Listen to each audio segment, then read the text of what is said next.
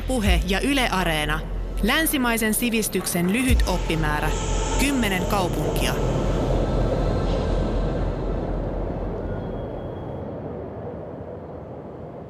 No se oli vuoden vaihteessa 81-82 ja se oli äh, melko impulsiivinen matka ja siihen oikeastaan niin tota, mielikuvat ovat melko pimeitä, oli synkkä ilma, olin ystävätteni kanssa, me ei tiedetty oikeastaan mistään mitään suoraan sanottuna. Ja siellä oli vallalla, siis vielä oli vallassa kenraali Kenan Evren, eli siellä oli diktatuuri, oli aika tuore ja, ja tota noin, niin varmasti kaikille hirveän traumaattinen asia, mitä sitten jälkeenpäin olen miettinyt. Ja mulla on jopa tämmöinen mielikuva, että siellä olisi ollut silloin ihan ekalla talvisella matkalla vielä ulkona liikkumiskielto esimerkiksi öisin, aika hurjaa. Ja että olisin nähnyt siellä yhdellä pääkadulla panssarivaunuja yöllä kulkevan. Mutta tota, nämä voi olla tietysti keksittyjä muistojakin. No mikä sai sinut lähtemään sinne tällaiseen aikaan? Kyllä se oli sulla tietämättömyys siis siitä, mikä se poli, ne poliittiset implikaatiot oli, mutta jonkunlainen hinku Istanbuliin. Siinä mietittiin tämmöisiä niin kuin jotenkin eksoottisia kohteita muistan. Ja, ja tota, samalla matkalla se oli seuramatka, niin oli äh, henkilö, jolla oli laukussa Mika Valtarin Johannes Angelos, ja hän oli taas tullut tutkimaan sinne Bysanttia, ja, ja hänellä oli niin kuin aivan erilaiset pohjatiedot historiasta kuin meillä oli, ja meillä taas ei ollut oikeastaan mitään pohjatietoja. Ja tämän jälkeen olet käynyt siellä säännöllisesti. Kirjoitat kirjassasi, että sinulla on krooninen tarve olla tekemisissä Istanbulin kanssa, vaellella siellä ja ajatella sitä. Joo, sitten siinä kävi niin. Menin sinne kielikurssille kesällä 82. Ähm, opin vähän turkkia, sitten otin tavakseni palata sinne aina kun pääsin. Joo, sitten siitä muodostui mulle semmoinen henkilökohtainen, mä olin aika nuori silloin ja aika kokematon ja aika myöhään, myöhäisessä kehitysvaiheessa jotenkin niin kuin löytämässä maailmaa ja itseäni. Ja, ja suoraan sanottuna tunnustan sen, että Istanbulista tuli mulle keino löytää oma itseni. Siis tämä oli tämmöistä itsessä matkailua ja oman identiteetin tutkimista jotenkin se Istanbulin matkailu. Et aika kauan se oli, oli ihan alisteinen mun tämmöisille ihmeellisille egoprojekteille ja mun kokeminen oli siellä hyvin impulsiivista ja impressiivista ja, ja tiedollisesti hatarasti pohjustettua ja sattumanvarasta. No kuinka paljon olet siis ollut siellä näiden 30, reilun 35 vuoden aikana ajallisesti, tai kuinka usein oletko käynyt siellä joka vuosi? En mä joka vuosi ole käynyt. Silloin, kun lapset oli pieniä, niin siitä jäi pitkä tauko, mutta mä olin siellä esimerkiksi syksyllä 87, mä olin siellä Turkissa yhteensä kolmisen kuukautta muistaakseni. Ja sitten mä olen ollut lyhyitä jaksoja ja kesällä 90 kävin kielikurssia siellä ja sen sellaista, että, että olen palailut sinne. En ole, mä en ole edes laskenut niitä kertoja, olisiko niitä nyt yhteensä ehkä 15 kertaa tai, tai 17 kertaa. Ja joskus mä yritin ynnäillä, että olemme siellä viettänyt ehkä noin yhteensä puolisen vuotta tai jotain semmoista yhdistät tähän intohimoosi jollakin tavalla juutalaiskristillisen kulttuuriperintömme, näin ymmärsin kirjastasi. Joo, nykyään, koska se ei alun perin, mitä vieraampi, sen parempi oli mun mottoni, enkä mä mistään juutalaiskristillisestä kulttuuriperinnöstä mitään ymmärtänyt enkä välittänyt, mutta, mutta vuosien mittaan äh, kun, kun, niin kun kävelin niitä katuja, niitä samoja katuja aina toistamiseen ja kortteleita ja, ja opin ehkä vähän enemmän turkkiakin ja rupesin lukemaan erilaisia niin kuin kirjoja asiasta ja katsomaan, että miksi ihmeessä täällä on niin tavattoman paljon kirkkoja, ihan tolkuttoman paljon kirkkoja. Se oli niin kuin semmoinen, ja miksi mä aina kuitenkin jotenkin... Äh, mikä mua sinne vetää, no ei, ei sunkaan mun oma uskonnollinen vakaumukseni, vaan, vaan vähitellen ajo, aloin tajuta, että, että se tota noin, niin ottomaaninen islamilainen Istanbul on, on niin kuin ihana asia sinänsä, jota on ollut ihana tutkia.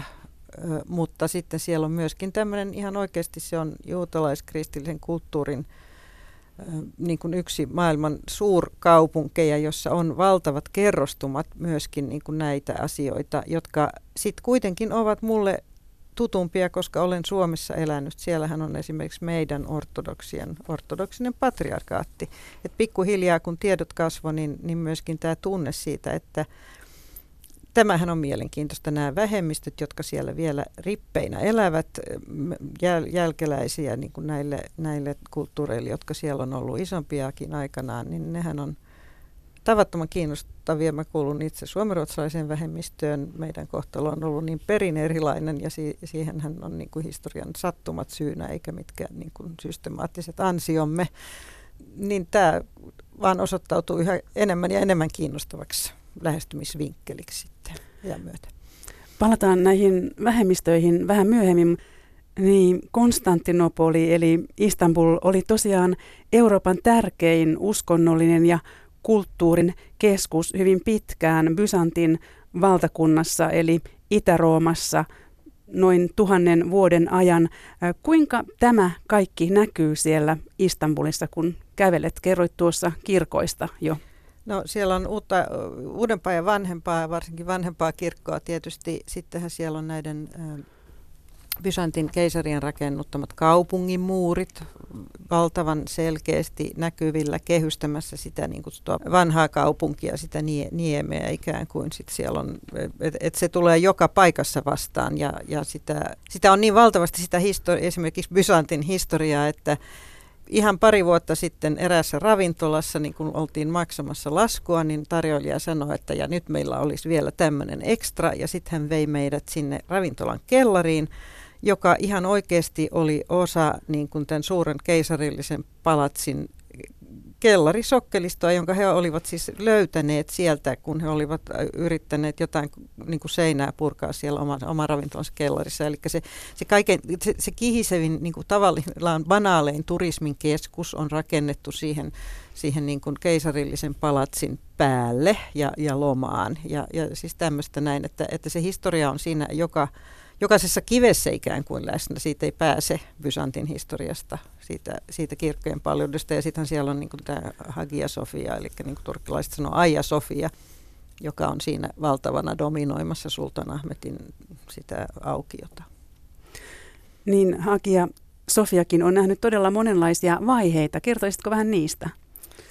No se, jos se rakennettiin alun perin vuonna 537 jälkeen Kristuksen, niin sen jälkeen hän siellä on ollut kirkko on nähnyt vaikkapa muutaman maanjäristyksen, koska ollaan maanjäristysalueella. Siellä on ollut erilaisia vallottajia ja miehittäjä, avaaria, slaavia, sassanidipersialaisia. Siellä on ollut ristiretkeläisiä, jotka on riehunut ja, ja ryöstäneet sitä kaupunkia ja niin poispäin. Että, että siinähän on niin kuin, tämä kaupungin sijainti ikään kuin rajalla ja, ja ne valtavat liikkeet, mitä siinä koko ajan on ollut, niin, niin ne on tietenkin ollut koko ajan sitä, sitä poliittista ja sitä, sitä niin kuin sotilashistoriallista kuohuntaa siinä. Se rakennettiin siis kirkoksi, se oli valtavan su- suuri tämmöinen mahtirakennus tietenkin se, siinä kon- kontekstissaan. Sitten se oli myöskin Konstantinopolin tämän vallotuksen jälkeen kun se muuttui moskeijaksi, niin se oli tietenkin tämmöinen prestiisirakennus siellä, joka oli tärkeä niin kuin merkata tämmöiseksi niin kuin ottomaanien moskeijaksi. Ja sen jälkeen ää, tasavallan aikana se on ollut museo. Ja nyt mä tiedän, että, että siitä käydään myöskin nyt tällä hetkellä sitä semmoista niin kuin pientä vääntöä, että, että varmaan presidentti Erdogan hyvin mielellään muuttaisi sen uudestaan moskeijaksi, mutta se on valtavan herkkä ja ladattu asia, koska se kuitenkin on niin merkityksellinen myöskin niin kuin kristikunnalle ja, ja tietenkin niin kuin, niin Turkki-Kreikka-suhteet ja, ja tämmöiset kaiken maailman kansainväliset suhteet. Ja, ja huomaan, että itseänikin niin kuin jotenkin haavoittaisi ehkä pikkusen tämä, mutta, mutta se on siinä sen turkkilaisen nykydemokratian tilassa, niin tämä on sentään pikkujuttu. Tuossa äsken olikin jo vähän puhetta, että Istanbul oli aikaisemmin Konstantinopoli. Kuinka se sai siis nimensä, tämän Konstantinopoli? No se oli keisari Konstantin, joka vuonna 330 teki siitä Itä-Rooman pääkaupungin. Sen nimi oli aikaisemmin niin kuin Byzantium tai jotain, tai mitä kaikkia nimiä sillä nyt oli ehtinyt siinä olla.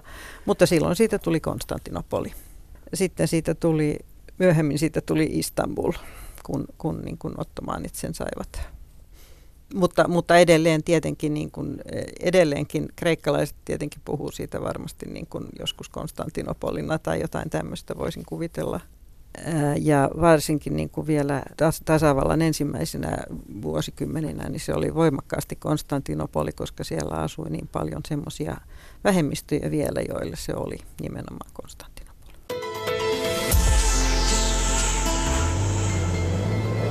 Yle puhe. Toimittaja ja kirjailija Pia Ingström, me puhutaan Istanbulista, joka vei sinut mukanaan jo yli 35 vuotta sitten. Kirjassasi tosiaan etsit jälkiä kolmesta vähemmistöstä Istanbulissa, eli kreikkalaisista, juutalaisista ja armeenialaisista, joita vielä 1900-luvun alussa oli lähes puolet kaupungin asukkaista. Mitä heille on sen jälkeen tapahtunut? No ensinnäkin demografia on tapahtunut ja tämmöinen niin kuin urbanisoituminen, että totta kai Istanbul on nyt valtavan paljon isompi kaupunki kuin se on, oli sata vuotta sitten. Mutta myöskin numeraarisesti niin nämä, nämä vähemmistöt ovat nimenomaan vähentyneet koko ajan sen takia, että tämän tasavallan historiassa, tasavallan kohta, kohta satavuotiaassa historiassa ja ennen sitäkin siis 1900-luvun alusta, niin on ollut hyvin paljon tämmöisiä niin pois työntäviä tekijöitä, jotka ovat näitä, näitä käsittelemään niin kolmea vähemmistöä, eli juutalaisia, kreikkalaisia ja armenialaisia aina kohdelleet ikään kuin nämä työntötekijät on ollut eri tekijöitä, ne on useimmiten liittynyt niin kuin kansainvälisiin syihin. Eli lyhyesti, jos Kreikan kanssa on ollut kriisi, esimerkiksi jatkuva Kyproksen kriisi, niin, niin kuumimmissa vaiheissa se on aina johtunut, johtanut siihen, että kreikkalaisille on tullut tukalat oltavat Istanbulissa ja he, heitä on muuttanut pois. Ja, ja samalla tavalla kun on ollut esimerkiksi Israelin kanssa kriisiä, niin se on tarkoittanut juutalaisten olojen tukaloitumista, heitä on muuttanut pois. Armeenialaisilla nyt akuutein tämmöinen kriisisyy nykyään on Nagorno-Karabah ja Azerbaidsanin nämä kärhämät, että, mutta, mutta armenialaisillahan on aivan erityisen traumaattinen historia turkkilaisten kanssa, kun heillä oli tämä, siis turkkilaiset suorittivat tämän armenialaisten kansanmurhan 1915. Eli se vähemmistöelämä koskaan ei ole ollut näille vähemmistöille mitenkään idyllistä. Tosin ottomaanien aikaan ilmeisesti he saivat vielä harjoittaa ihan vapaasti omaa uskontoaan. No he saavat edelleenkin harjoittaa omaa uskontoaan. Tämä kuuluu siihen, siihen tota, Lausannen sopimuksen niin kuin olemukseen, että uskontoaan he saavat harjoittaa. Ja, ja tota, Ottoman imperiumin aikana ä, oli, sultaaneilla oli tämmöinen millet-järjestelmä, joka takasi tietyille ihmisryhmille vapauden harjoittaa omaa uskontoaan ja sitten jonkun tämmöisen, niin kuin, miten se nyt sanoisi, semmoisen, jonkinlaisen kulttuurisen autonomian, ehkä sitä voisi käyttää tämmöistä sanaa, kulttuurisen autonomian, joka perustuu nimenomaan juuri uskontoon. Tämä on niin kuin tärkeä seikka, että, että se ei ollut etnisyys tai kieli, vaan se perustui uskontoon, jolloin heillä sai olla omat sanotaan, että kirkot ja synagogat ja myöskin omia kouluja ja se, he saivat harjoittaa omia ammattejaan. Ja sitten siihen kuului tietysti se, että heitä saattoi sitten myöskin niin kuin erityisverottaa tarvittaessa. Jos tosiaan heitä oli vielä 1900-luvun alussa lähes puolet kaupungin asukkaista, kuinka paljon näitä vähemmistöjä löytyy nyt? No lähdetään siitä, että Istanbulissa on ehkä noin 14 miljoonaa ihmistä yhteensä niin armeenialaisia siellä on, olen nähnyt luvut 50-70 000, juutalaisia noin 17 000 ja näitä kreikkalaisia, jotka ovat siis tämän Byzantin ajan jälkeläisiä tavallaan, heitä on noin 2000. Eli nämähän on numeraarisesti aivan mitättömän pieniä ihmisryhmiä, jotka kun lähestyin näiden ryhmien edustajia tehdessäni tätä, kirjoittaessani tätä kirjaa, jonka nimi on Den mystiska nektargaalen, niin, niin pääsin, niin, niin kaikkien ensimmäinen reaktio oli tämmöinen, että anteeksi, että kysyn, mutta miten olet koskaan kuullut puhuttavan meistä? Tai anteeksi nyt, mutta ymmärräthän sä toki, että me ollaan, meitä on niin tavattoman vähän, että me ollaan vaan pisara meressä. Ja heitä kutsutaan myös roomalaisiksi vielä tämän Byzantin valtakunnan jäljiltä, eikö totta? Joo, näitä kreikkalaisia kutsutaan. He kutsuvat itseä, itse itseään nimellä Rum, Rumlar, niin joka on niin kuin roomalaiset johdannainen sana. Rum, he eivät puhu itsestään niin kuin turkkilainen sanoo kreikkalaisista junanl, vaan he ovat Rum. Mainitsit tuossa jo kirjasi nimen Den mystiska nektargaalen, eli mystinen satakieli. Mistä tämä tulee? No tämä on, joo, tämä mystinen satakieli, äh, niin tota, se liittyy tämmöiseen toisen, tai 30-luvun ja toisen maailmansodan aikaiseen pakolaistarinaan oikeastaan sillä tavalla, että jos me nyt ajatellaan, että Turkki on maa, josta lähdetään pakoon, niin, niin sodan aikana ja, ja natsi, natsismin aikana, valta-aikakaudella, niin Istanbul oli tämmöiselle joukolle eurooppalaisia, saksalaisia, itävaltalaisia intellektuelleja, niin, niin nimenomaan Turkki oli paikka, joka tarjosi heille turvapaikan. Ja tämä, tämä salaperäinen satakieli, niin, niin se liittyy semmoiseen aika omituiseen tarinaan, jonka kuulin kerrottavan ähm, filologi Erich Auerbachista, joka siis kirjoitti Istanbulissa maanpaossa ollessaan vuosina 36 ja mis, miten hän, kauan hän nyt siellä olikaan, niin hän kirjoitti tämän, tämän suurteoksensa Miimesis. Ja, ja hänenkin jalanjälkiään olen tässä yrittänyt tässä kirjassa seurata ja, ja, sit, ja, ja pohtia, millaista se oli siellä maanpaossa kirjoittaa sitä viimeisistä sodan riehuessa ja, ja samalla kun Euroopassa tehtiin siis niin juutalaisten kansanmurhaa ja Auerbach totta kai tiesi armenialaisten kansanmurhasta, eli mikä se oli se suojeluksen aste, jonka hän koski, jota hän koki siellä nauttivansa. Eli se satakielestä.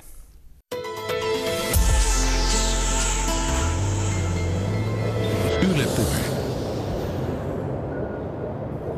Toimittaja ja kirjailija Pia Ingström, me puhutaan Istanbulista, joka vei sinut mukanaan jo yli 35 vuotta sitten. Jos puhutaan tämän päivän Istanbulista, kuinka itä ja länsi näkyvät siellä? No nehän näkyy siellä hurjemmin kuin ehkä silloin 35 vuotta sitten, jolloin siellä oli vallalla esimerkiksi tämmöinen kemallistisen tasavallan pukukoodi, jolloin naisilla ei tämmöisissä virallisissa yhteyksissä, julkisissa, siis kouluissa ja, ja yliopistoissa ja niin poispäin edes saanut olla tätä huivia, joka, joka nyt on ihan norminäky siellä. Et siellä, on, on, siellä näkyy tämmöinen niin kuin eriasteinen tämmöinen nais, musliminaisen pukukoodi erilaisine variaatioineen näkyy tosi selvästi. Sitten siellä näkyy vaikkapa niin kuin ikään kuin mistä tahansa Tukholman tai Berliinin kadulta poimittu hipsterikoodi ihan selkeästi. Sitten siellä näkyy myöskin esimerkiksi jos käy ortodoksisen kirkon Jumalan palveluksessa, niin siellä näkyy tämmöinen keski-eurooppalainen hienon vanhan naisen ulsteri ja hyvä kampaus ja nätit kengät koodi, että siellä on aivan laidasta laitaan. Ja sitten siellä on myöskin Ää, nythän siellä näkyy siis paitsi arabituristien, niin siellä näkyy myöskin pakolaisten erilaiset niin kuin rääsyläiskoodit. että siellä kohtaa todella konkreettisesti ää, itä ja länsi ihan tämmöisinä niin kuin poliittisen kriisin osapuolina myöskin ja kaduilla, nimenomaan samoilla kaduilla, että totta kai se on niin kuin tavallaan jyrkästi segregoitunut kaupunki, mutta, mutta siellä kuitenkin niin kuin missä, melkein missä tahansa kaupungin osassa pääsee kyllä näkemään yllättäen ka- kaikenlaista, kun pitää silmänsä auki. Ja siellä on siis esimerkiksi hipsterikahviloita vai koska siellä on hipstereitä? On totta kai. Siellä on esimerkiksi Beyoğlu, eh, Cihangir, eh, tämä Orhan Pamukin asuinalue on tämmöinen niin kuin gentrifikaation Disneyland melkein ja siellä on niin kuin hipsterikahvilaa ja ja, ja antiikkikauppaa ja, ja, ja tota tämmöistä niin kuin galleriaa, niin ihan siis metrin välein, että se on melkein, niin kuin, melkein sellainen parodisen gentrifioitunut. Meidän täytyy nyt muistaa se, että gentrifikaatiohan tarkoittaa aina sitä, että köyhät niin kuin häädetään erilaisia. Se ei, vaan siitä, se ei tarkoita vain sitä, että kaupunginosista tulee kive, kivampia niin kuin olla, vaan se tarkoittaa sitä, että köyhien on muutettava sieltä pois, koska vuokrat myöskin nousevat. Et siellä on tämmöistäkin liikettä hyvin selvästi havaittavissa ja, ja olen viime kerroilla, kun olen käynyt siellä, olen asunut tämmöisessä kaupungin osassa kuin Balat, joka on Balat ja Fener oikeastaan, jotka ovat siis juutalaisten ja kreikkalaisten vanhoja kaupunginosia siinä Kultaisen sarven rannalla. Ja siellä on nyt käynnissä tämmöinen gentrifikaatio, joka, joka on hyvin ymmärrettävää, koska näähän on valtavan miellyttäviä alueita ja semmoisia kivoja vanhoja taloja, joita voi kunnostaa ja sitten on sokkeloisia katuja ja noin poispäin, mutta, mutta siellähän asuu myöskin niin kuin esimerkiksi 60-70-luvulla Itä-Turkista tulleita köyhiä, joiden, joille se alue sitten ei enää ole sopiva, kun se on gentrifioitunut. Niin, tämä ilmiö taitaa olla maailmanlaajuinen suurkaupungeissa. Kirjoitat kirjassasi, että Istanbul on jaettu kaupunki, jossa asuu valkoisia ja mustia turkkilaisia. Mitä tarkoitat tällä? Joo, nämä ei ole mun keksimiä nimikkeitä. Täytyy nyt ensinnäkin korostaa sitä. Äh, tämän valkoisen turkkilaisen käsitteen keksi 90-luvulla jotkut tämmöiset niin omaa kulttuuriaan tutkiskelevat journalistit ja intellektuaalit. Se tarkoittaa siis tämmöistä niin kuin, elämäntavoltaan ja, ja arvostuksiltaan länsimaihin kallellaan olevaa keskiluokkaista turkkilaista suurin piirtein. En käyttäisi edes tätä käsitettä, koska se on niin kuin analyyttisesti niin jotenkin hutera, mutta olen kuullut turkkilaisten itsensä käyttävän tätä ja, ja käytän sitä semmoisena niin työkäsitteenä. Ja tämä musta turkkilainen taas, niin sen lanseerasi sitten oliko nyt silloinen pääministeri Erdogan, joka, joka oli sitä mieltä, että jos noi on valkoisia, niin me olemme sitten mustia turkkilaisia, joita olen kuullut kutsuttavan myöskin Anatolian kalvinisteiksi. Eli he ovat tämmöisiä niin kuin hyviä muslimeita, jotka, jotka ovat, joille eurooppalaiset arvot ja elämäntavat on suurimmaksi osaksi vieraita.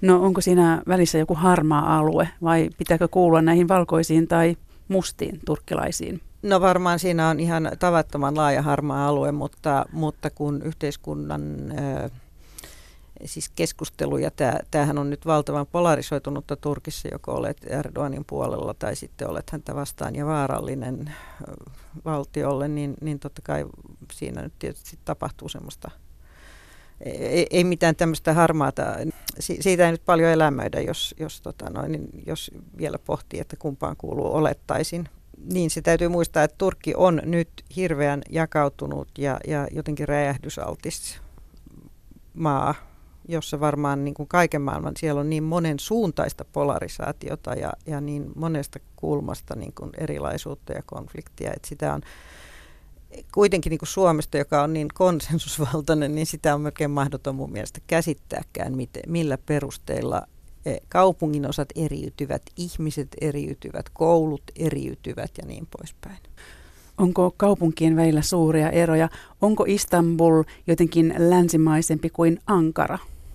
Istanbul ei, ei niin kuin ilmiasultaan suinkaan ole länsimaisempi, vaan nimenomaan paljon orientaalisempi kuin, kuin Ankara, joka, joka sata vuotta sitten oli vain kämänen pikkukaupunki siellä jossain Anatoliassa. Et Ankarahan on sillä ilmiasultaan paljon modernimpi ja, ja suoraviivaisempi ja, ja siellä on paljon vähemmän mahdollisuuksia eksyä sillä kuin mitä Istanbulissa on. Että siellähän on rakennuskantakin on sillä lailla paljon uudempaa. Että siellä on pie, Ankarassa on pienen pieni tämmöinen vanha kaupunki, eli semmoinen niin kuin, mikä linnoitus siellä keskellä. Mutta Jos ajatellaan henkisesti, onko siinä eroa?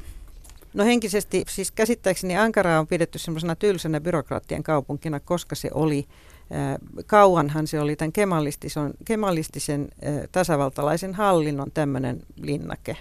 Ja, ja Istanbulissa taas äh, pesi nimenomaan tämmöistä kaikkea sekavaa porukkaa. Esimerkiksi siis pääkaupunkihan oli no tietysti taktisista ja maantieteellisistä syistä, mutta muutenkin siirretty kun tasavalta perustettiin, niin pääkaupunki siirrettiin Ankaraan sen takia, että Istanbul, Istanbulissa oli niin paljon kaikkea vanhaa hapatusta ja siellä oli myöskin näitä vähemmistöjä niin paljon ja, ja tätä muuta, näitä muita niin paljon. Että, ja, ja totta kai se näkyy vieläkin. Ja, ja millainen, millainen Ankara on nykyään? No Ankarahan on nyt autoritäärisen hallituksen pääkaupunki, että kyllä senkin varmasti siellä huomaa. Kerroit tosiaan tuossa, miten eri kaupunginosat keskiluokkaistuvat ja Istanbulissa myös rakennetaan paljon uutta. esimerkiksi kauppakeskuksia, mikä tietää sitä, että vanhaa tuhoutuu kovalla vauhdilla vai? Joo, vanhaa tuhoutuu, mutta älkää nyt kuulijat vielä pelästykö, kyllä sinne ehtii, koska sitä vanhaa on niin hirvittävän paljon.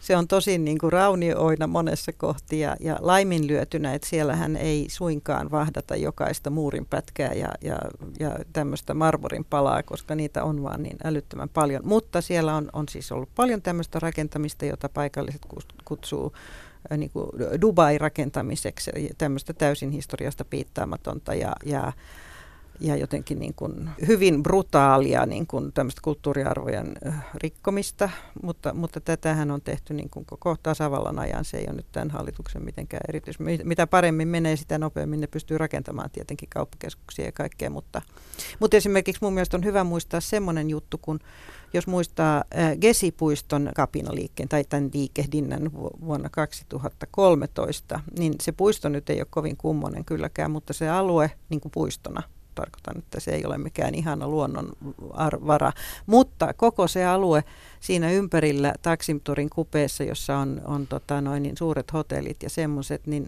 vuosisadan alussa se oli vielä armeanialaisten hautuumaata kaikki. Eli siinä on niin tämmöinen armeanialaisten kätketty historia, josta myöskin kirjoitan sitten kirjassani. Että et niin kaiken päälle on rakennettu kaikenlaista ja, ja sitä on mielenkiintoista miettiä joitakin vuosia sitten, ennen varmaan näitä Gezi-puiston tapahtumia, puhuttiin Turkin liittymisestä EU-hun, mutta juuri nyt tällainen kehitys näyttää hyvin epätodennäköiseltä, eikö totta? Joo, en uskalla oikeastaan ennustaa siitä yhtään mitään, koska totta kai Turkin ja Euroopan, EUn, EUn, Turkin ja Saksan, Turkin ja Euroopan suhteissa on koko ajan kaikenlaisia päällekkäisiä tapahtumia, niin kuin tämmöisiä tasoja, joita emme ehkä nyt tällä hetkellä tiedä ja nykyinen tilannekaan tietenkään ei ole ikuinen, mutta nyt näyttää mun mielestä tosi huonolta kyllä, ja, ja koska Turkin ja Saksan suhteet ovat äärimmilleen jännittyneet, ei, ei niin kuin vähintään sen takia, että Turkissa on, on vangittu toimittajia, akateemikkoja ja niin poispäin, jotka ovat joko Saksan kansalaisia kokonaan tai sitten he ovat, heillä on kaksoiskansalaisuus. Et siellä on esimerkiksi useampikin toimittaja niin kuin ollut käynyt vankilassa tai, tai on vankilassa ja ja, ja sitten semmoisia, jotka ovat sinne tulleet, heitä, heille ei anneta matkustuslupaa ulos, vaikka heillä on, on Saksan passi. Mainitsitkin tuossa jo turkkilaisen Nobel-kirjailijan Orhan Pamukin, missä hän asuu. Pamuk on sanonut pitävänsä itseään Istanbulin tarinankertojana. Aihepiirini on kaupunkini, tehtäväni on tutkia kaupunkini salaiset nurkat, varjoisat ja mystiset paikat, joita rakastan. Kuulostaako juuri tämä Istanbul sinulle tutulta? Joo, se kuulostaa tutulta ja itse asiassa mä oon tietysti oppinut ajattelemaan Istanbulia myöskin lukiessani Orhan Pamukkia vuosien varrella. Että hän on varmaan opettanut mulle myöskin tätä rakastamisen tapaa, kun mä tätä Istanbulia nyt näin rakastan. Mutta esimerkiksi Pamukin toiseksi viemisessä romaanissa, joka on se, mikä häneltä on viimeksi suomennettu, romaanissa Kummallinen mieleni, niin siinähän vaelletaan myöskin systemaattisesti Istanbulin katuja ylös ja alas ja katsotaan niitä ää, tämmöisen idästä tulleen ää, kaupungistuneen katu, katukauppiaan näkökulmasta, että sitä voisi käyttää melkein myöskin tämmöisenä kävelyretki-oppaana sitä romaania. Yritän vähän tuossa omassa kirjassanikin hahmotella, että miten kannattaisi katsoa, että, että kuinka, kuinka tämä Mevlut siellä kävelee. Entä kuinka luonnehtisit Istanbulin sielua, jos ajatellaan, että kaupungilla on sielu? Kyllä se sielu on vähän katsojan silmissä. Että olihan se mulle siis, kun olin nuori, niin se oli mulle tämmöinen niin seikkaillen avautuva maailma, jossa se se, että ei mitään tiennyt, oli jotenkin se idea ja kaikki oli äärimmäisen, silloinhan Istanbul oli mulle vain semmoinen sensuelli juttu, että, että esimerkiksi kun mä söin siellä niin kuin kaikkea katuruokaa ja, ja ne maut ja, ja ne, ne tuoksut ja, ja, ja se kuumuus oli, on niin kuin niitä päällimmäisiä, että se oli hyvin lapsenomainen mun, mun siis minun käsitykseni Istanbulin sielusta oli silloin semmoinen hyvin lapsenomaisen sensuaali ja konkreettinen. No nyt kun olen vanhempi ihminen ja, ja mietin paljon esimerkiksi tämmöistä niin kuolemaa ja menetystä, niin nythän mua kiinnostaa tietenkin nämä, nämä vähemmistöt taas, jotka on niitä tavallaan hävi, häviäviä tai hiipuvia tai, tai ne, joiden jälkiä voi vain niin kuin tarkkaavainen kulkija enää huomata. Eli Istanbulilla on kyllä ihan niin monta sielua kuin itse kukin matkailija siellä tarvitsee niin kuin kohdatakseen sen. Et, et Istanbulhan on niin rikas ja niin moninainen, että, että siitä riittää kaikille.